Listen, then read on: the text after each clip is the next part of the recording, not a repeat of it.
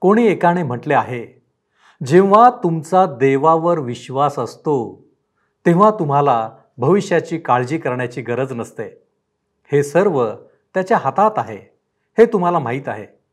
तुम्ही फक्त देवासाठी जीवन जगण्याचा निश्चय करा आणि तुमचे सर्वोत्तम काम करा.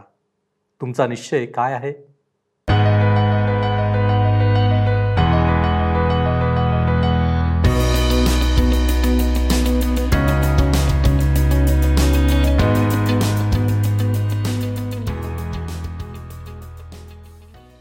उपासना कार्यक्रमामध्ये आपले स्वागत असो. हा कार्यक्रम आपण आवर्जून पाहता यासाठी आपणा सर्वांचा मी ऋणी आहे. प्रियांनो जेव्हा केव्हा आम्ही भूकंप लढाया यांबद्दल ऐकतो त्यावेळेस आम्ही आणखी एका गोष्टीची चर्चा करतो. आणि ती गोष्ट म्हणजे युगाची समाप्ती. जगाचा अंत किंवा शेवट याबद्दल अनेकांच्या मनात कुतूहल उत्सुकता भीती अशा अनेक गोष्टींचे मिश्रण पाहावयास मिळते. येशूच्या शिष्यातही अशीच उत्सुकता होती. आणि म्हणूनच आपणास दिसेल की त्यांनी येशूला प्रश्न विचारले. त्याचाच अभ्यास आज आपण आजच्या अध्ययनात करणार आहोत. येरुशलेमेचा विध्वंस व युगाची समाप्ती याविषयी येशूचे भविष्य.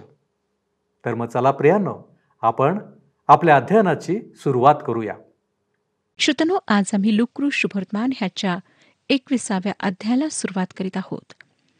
लोक दानपात्रात दान कशा प्रकारे टाकतात हे येशू पाहतो आणि एका विधवेची तो स्तुती करतो. जैतुनाच्या डोंगरावरील भाषणात ह्या गोष्टी कधी घडतील ह्या प्रश्नाचे तो उत्तर देतो.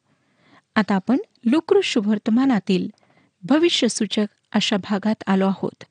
मत्ते व मार्ग शुभवर्तमानामधील जैतुनाच्या डोंगरावरील संभाषणाशी हे मिळते जुळते असले तरी सारखेपणामध्ये सुद्धा परस्पर विरोध आहे.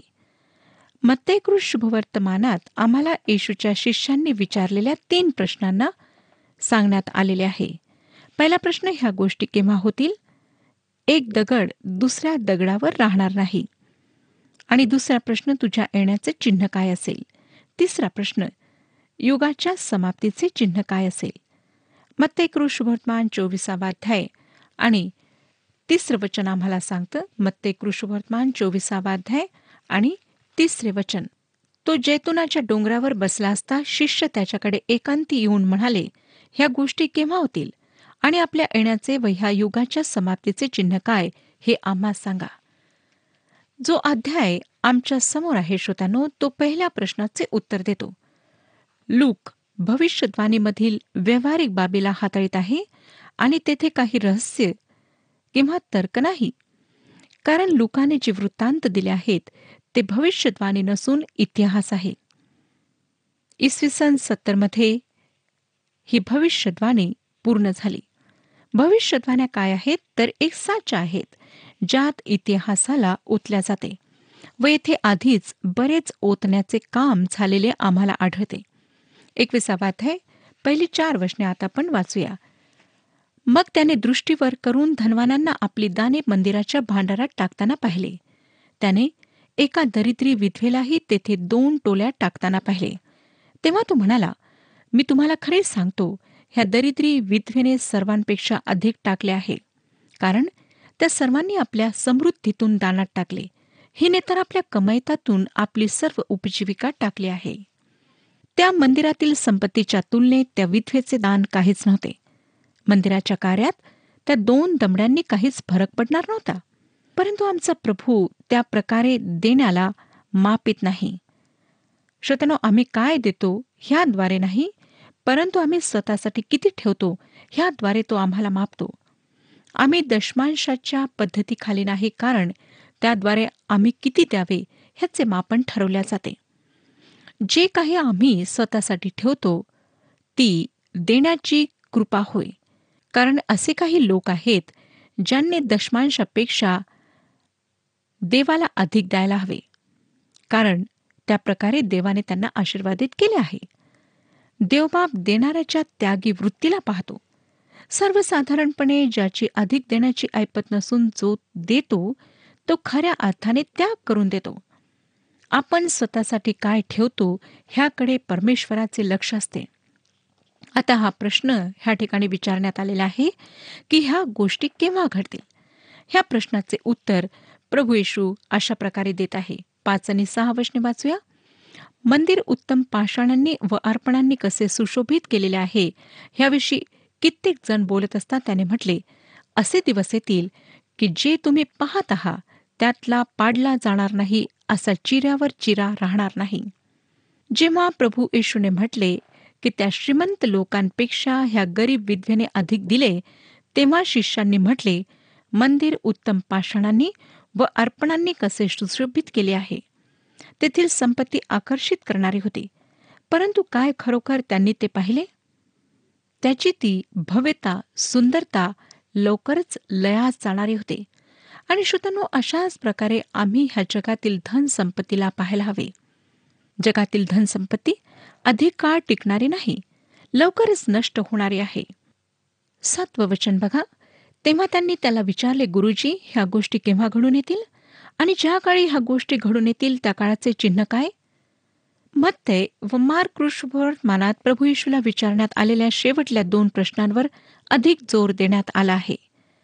प्रश्न आहे तुझ्या येण्याचे चिन्ह काय? काळाच्या समाप्तीचे चिन्ह काय? मत्ते कृष वर्तमानामध्ये ख्रिस्ताचे परत येणे अधिक महत्त्वाचे आहे व तो त्या संबंधातच त्या प्रश्नांचे उत्तर देतो. आता येथे लूकमध्ये तो जेव्हा म्हणतो की चिरावर चिरा राहणार नाही तेव्हा तो एरुश्लेमच्या नाशाविषयी बोलत आहे. जरी हा जैतुनाच्या डोंगरावरील प्रवचनाचा भाग आहे तरी बहुतेक करून आमच्या प्रभूने शिष्यांच्या पहिल्या प्रश्नाचे उत्तर दिले आणि नंतर जेव्हा ते जैतुनाच्या डोंगरावर आले व त्याला सविस्तर विचारू लागले तेव्हा त्याने त्यांना पूर्ण व औपचारिक असे काही सांगितले जे आम्हाला मत्तेकृ शुभवर्तमानामध्ये वाचायला मिळते. निसंशय श्रोतानो आमच्या प्रभूने पुन्हा आणि पुन्हा त्याची शिकवण दिली. पुन्हा आणि पुन्हा ऐकल्यानंतर वाचल्यानंतरच आम्ही चांगल्या प्रकारे शिकू शकतो. आठवं वचन बघा. एकविसावाध्याय आठवे वचन. तो म्हणाला तुम्हाला कोणी बहकवू नये म्हणून सावध रहा. कारण माझ्या नावाने पुष्कळ लोक येऊन मीच तो आहे आणि तो काळ जवळ आला आहे असे म्हणतील. त्यांच्या नादी लागू नका. त्या वेळेला खोटे ख्रिस्त उभे राहतील. आम्ही ज्या काळात राहत आहोत त्याचे भविष्य असेच आहे.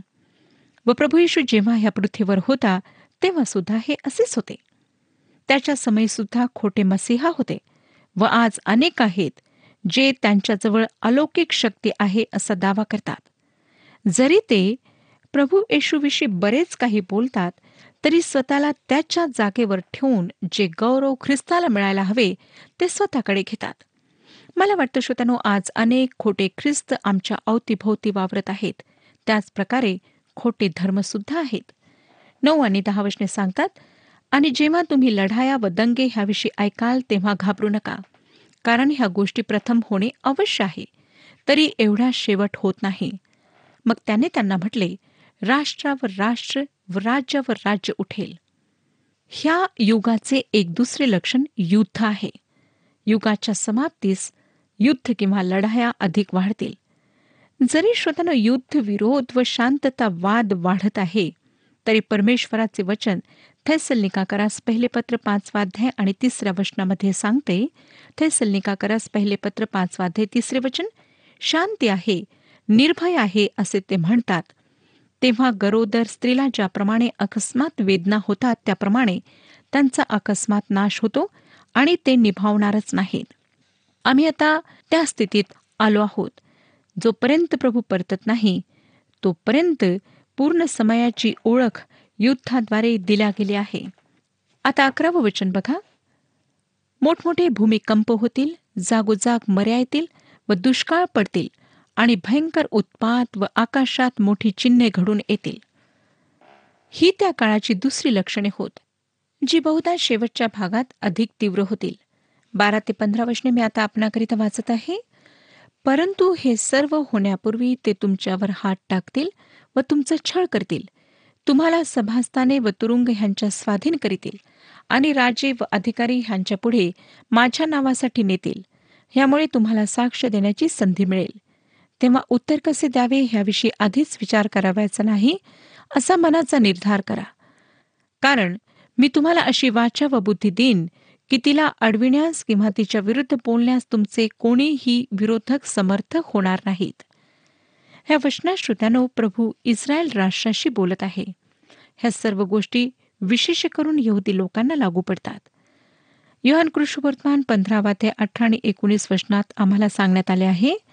योहान कृष्णवर्तमान पंधरावा ते अठरा आणि एकोणीस वचने. जग जर तुमचा द्वेष करीते तर तुमचा द्वेष करण्यापूर्वी त्याने माझाही केला आहे हे तुम्हाला माहीत आहे. तुम्ही जगाचे असता तर जगाने स्वकीयांवर प्रेम केले असते. परंतु तुम्ही जगाचे नाही. मी तुम्हाला जगातून निवडले आहे म्हणून जग तुमचा द्वेष करीते. श्रोतानो आपण जर ख्रिस्ताच्या मागे चालणारे ख्रिस्तावर विश्वास ठेवणारे आहात तर आपण प्रसिद्ध होण्याची एखादी स्पर्धा जिंकणार नाही मी आपणाला ठामपणे सांगते. पुढे सोळा ते एकोणीस वर्षने बघा. आईबाप भाऊबंद नातलग व मित्र हे देखील तुम्हाला धरून देतील आणि तुमच्यातील कित्येकांना जीवे मारतील आणि माझ्या नावामुळे सर्व तुमचा द्वेष करतील. तरी तुमच्या डोक्याच्या एका केसाचाही नाश होणार नाही. तुम्ही आपल्या धीराने आपले जीव मिळवाल. ही वचने सरळ एक लाख चौवेचाळीस हजार यहुद्यांना लागू पडतात जे महासंकटाच्या काळात नाश न होता कायम राहतील. या यहुदी लोकांचा छळ महाड संकटाच्या काळात अतिभयंकर असा असणार आहे. विसावं वचन परंतु एरुश्लेमे सैन्यांचा ओढा पडत आहे असे पाहाल तेव्हा ती ओसाड पडण्याची वेळ जवळ आली आहे असे समजा. लक्षात असू द्या की त्यांनी त्याला विचारले ह्या गोष्टी केव्हा घडतील? म्हणजेच एका चिऱ्यावर दुसरा चिरा राहणार नाही हे केव्हा घडेल? हे तेव्हा घडले? जेव्हा रोमी टायटसने इसवी सन सत्तरमध्ये एरुश्लेमवर हल्ला केला. माझे असे मत आहे की ह्यांच्यापैकी बऱ्याच लोकांनी जवळपास चाळीस वर्षानंतर एरुश्लेमच्या भिंतीची अवस्था पाहून व टायटसने आपल्या सैन्याची ध्वजा जेव्हा उभारली तेव्हा ख्रिस्ताच्या शब्दांना स्मरण केले असावे की ह्याच विषयी आमचा प्रभू बोलला असावा. ह्याच गोष्टी पुन्हा शेवटल्या दिवसात होणार आहेत. एकविसावं वचन. त्यावेळेस जे यहुद्यात असतील त्यांनी डोंगरात पळून जावे. जे एरुश्लेमेत असतील त्यांनी बाहेर निघून जावे. व जे शिवारात असतील त्यांनी तिच्या आत येऊ नये.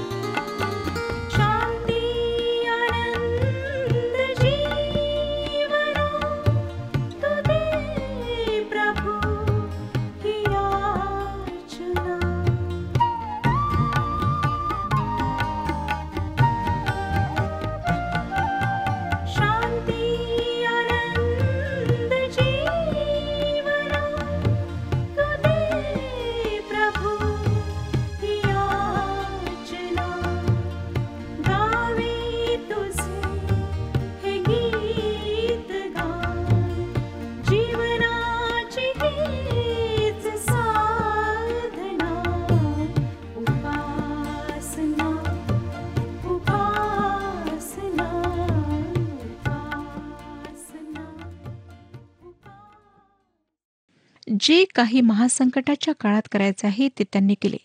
त्यांना एरुश्लेममधून शक्य तितक्या लवकर निघायचे होते. यहुदी इतिहासकार योसेफस एरुश्लेमला पडलेल्या भयंकर वेढ्याविषयी सांगतो. तेव्हा मातांनी आपल्या स्वतःच्या लेकरांना मारून खाल्ले. माशांप्रमाणे लोक मेलेत आणि मेलेल्यांना भिंतींवरून फेकण्यात आले.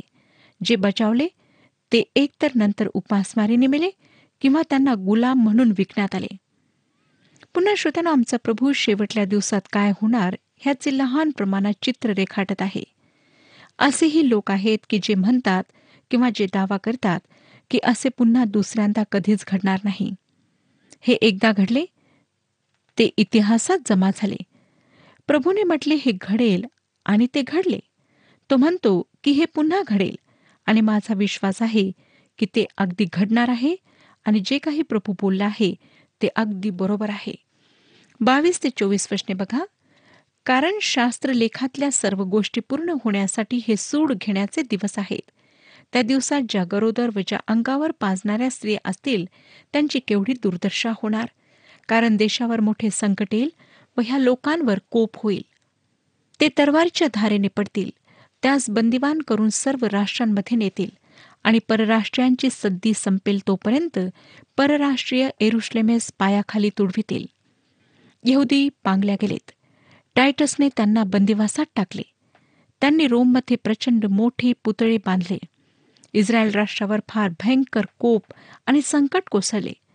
जवळपास एकोणीसशे वर्षांपूर्वी टायटसने एरुश्लेममध्ये प्रवेश केला. त्या दिवसापासून यहुदी अन्य जातीयांना एरुश्लेम बाहेर काढू शकले नाहीत.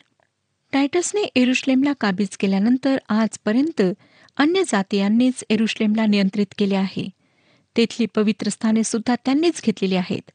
आज सुद्धा तेथे त्यांचे वर्चस्व आहे. खरोखर श्रोत्यानो देवाचे पवित्र वचन किती अचूक आहे. पंचवीसावं वचन बघा. तेव्हा सूर्य चंद्र व तारे ह्यात चिन्हे घडून येतील आणि पृथ्वीवर समुद्र वलाटा ह्यांच्या गर्जनेने राष्ट्रे घाबरी होऊन पेचात पडतील. ख्रिस्त ह्या पृथ्वीवर येण्यापूर्वी शेवटल्या दिवसांचा ह्यामध्ये उल्लेख आहे. शेवटल्या दिवसात असेच होणार आहे.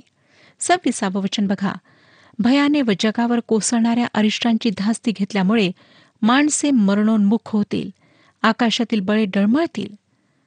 काही लोक ह्या वचनाला घेऊन म्हणतात की हे आजचे चित्र आहे. जर आपण म्हणता की ह्या वचनाची पूर्ती आता होताना आपण पाहत आहोत तर श्रोतानो ही आमची चूक आहे.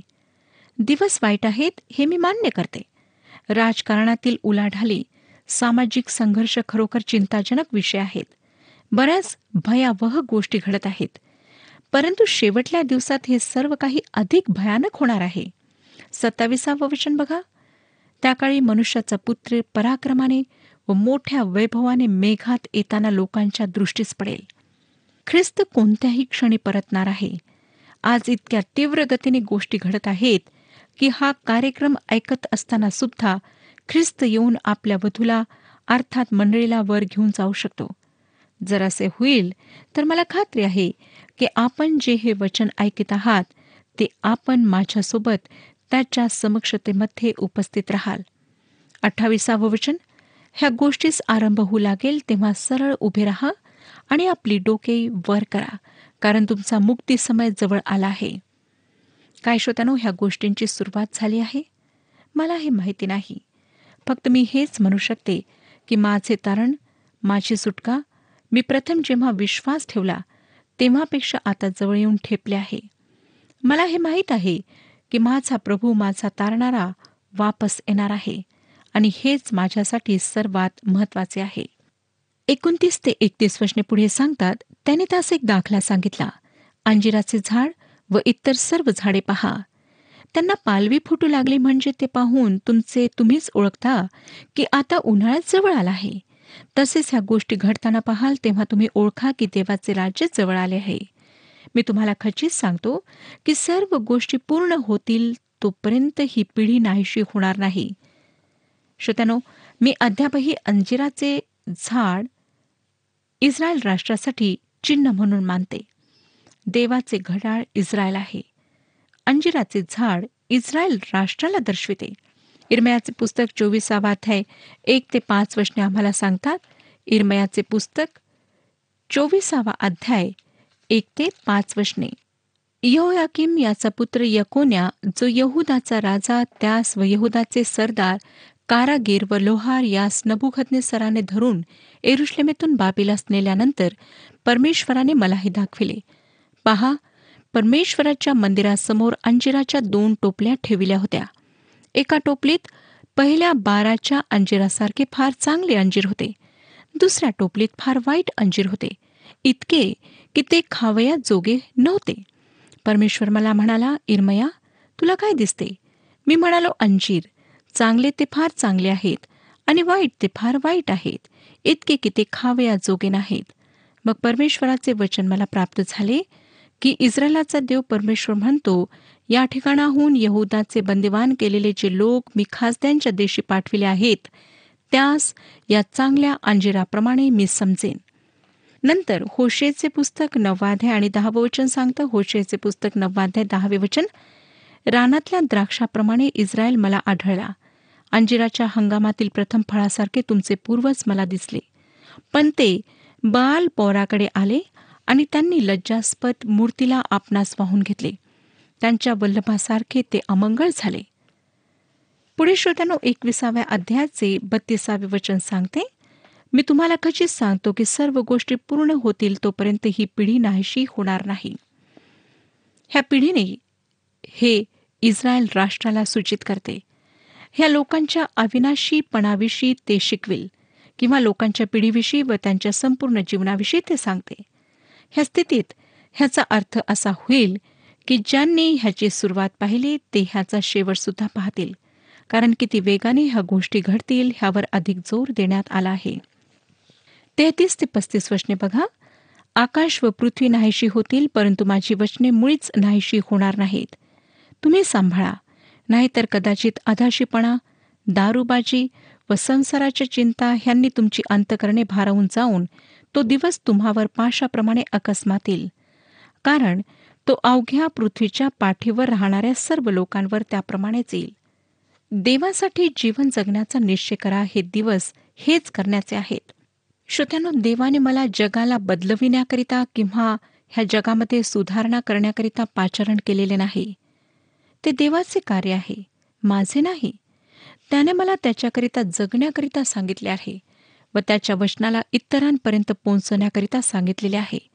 आणि मी हेच करण्याचा प्रयत्न करीत आहे आणि मला खात्री आहे की आपण सुद्धा हेच करीत आहात. देवाच्या इच्छेच्या अधीन राहणे फार समाधानकारक आहे. आता आपण छत्तीसावं वचन वाचूया. छत्तीसावं वचन सांगतं तुम्ही तर होणाऱ्या ह्या सर्व गोष्टी चुकावयास व मनुष्याच्या पुत्रासमोर उभे राहावयास समर्थ व्हावे म्हणून सर्व प्रसंगी प्रार्थना करीत जागृत रहा. आम्ही समर्थ कसे होऊ शकतो? फक्त एकच गोष्ट आम्हाला समर्थ आणि लायक बनवू शकते. ती म्हणजे ख्रिस्तामध्ये आमची योग्यता. म्हणून मी ख्रिस्तावर तारणारा म्हणून विश्वास ठेवला आहे. माझे मार्ग मी त्याच्या हातात सोपवलेले आहेत.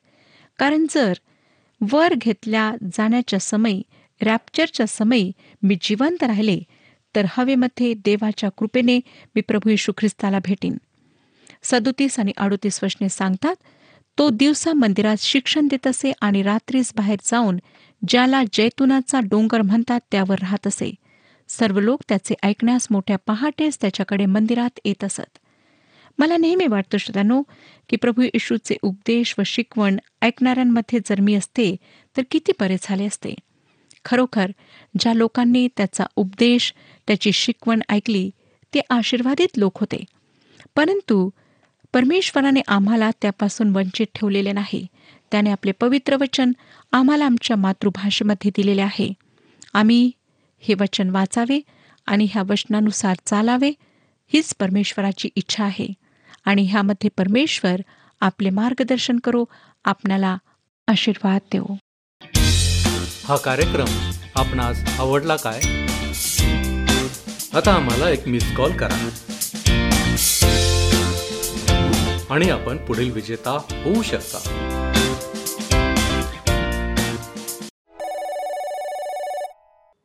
प्रियानो आपणास हे समजून आले असेल की आजच्या अध्ययनातील काही गोष्टी घडून गेल्या आहेत. आणि काही गोष्टी पुन्हा घडणार आहेत. म्हणून कमी समय उरला असताना प्रत्येकासाठी हा जागृतीचा इशारा आहे. आम्ही जागृत असावे तयार असावे. वचन म्हणते होणाऱ्या या सर्व गोष्टी चुकवण्यास व मनुष्याच्या पुत्रासमोर उभे राहण्यास समर्थ व्हावे. म्हणून सर्व प्रसंगी प्रार्थना करत जागृत राहा. होय प्रियानो हे असंच होणार आहे. काय आम्ही तयार आहोत? काय आम्ही समर्थ झालो आहोत? आत्मपरीक्षण करा. आपण प्रार्थना करू. प्रभूजी आम्ही पुन्हा एक वार तुझ्या चरणापाशी आलेलो आहोत. आजच्या वचनांबद्दल आम्ही तुझे आभारी आहोत. तुझ्या वचनांवरती विश्वास ठेवण्यासाठी तुझी वचनं स्वीकारण्यासाठी तो आम्हा प्रत्येकाला सहाय्य कर. होय प्रभूजी तुझी वचनं आम्हाला जागृत करतात. आणि म्हणूनच आम्ही आमच्या जीवनामध्ये जगिक गोष्टींपेक्षा तुझ्याकडे वरील गोष्टींकडे लक्ष लावण्याचा आम्ही प्रयत्न करावा. म्हणून तो आम्हाला सहाय्य कर. प्रभूजी आम्ही मान्य करतो आम्ही अशक्त आहोत. परंतु बापा तू आम्हाला सशक्त आणि बलवान करणारा आमचा देव आहेस. आमचं लक्ष तुझ्याकडं असावं. म्हणून तुझी कृपा आमच्यासाठी विपुल अशी कर. तारणारा प्रभू येशू ख्रिस्त महान याच्याद्वारे ही विनंती करतो म्हणून तो ऐक. आमेन. प्रभूने देव केलेला जीवनाचा मुकुट मिळवण्यासाठी झटा. परमेश्वर आपणास आशीर्वादित करो.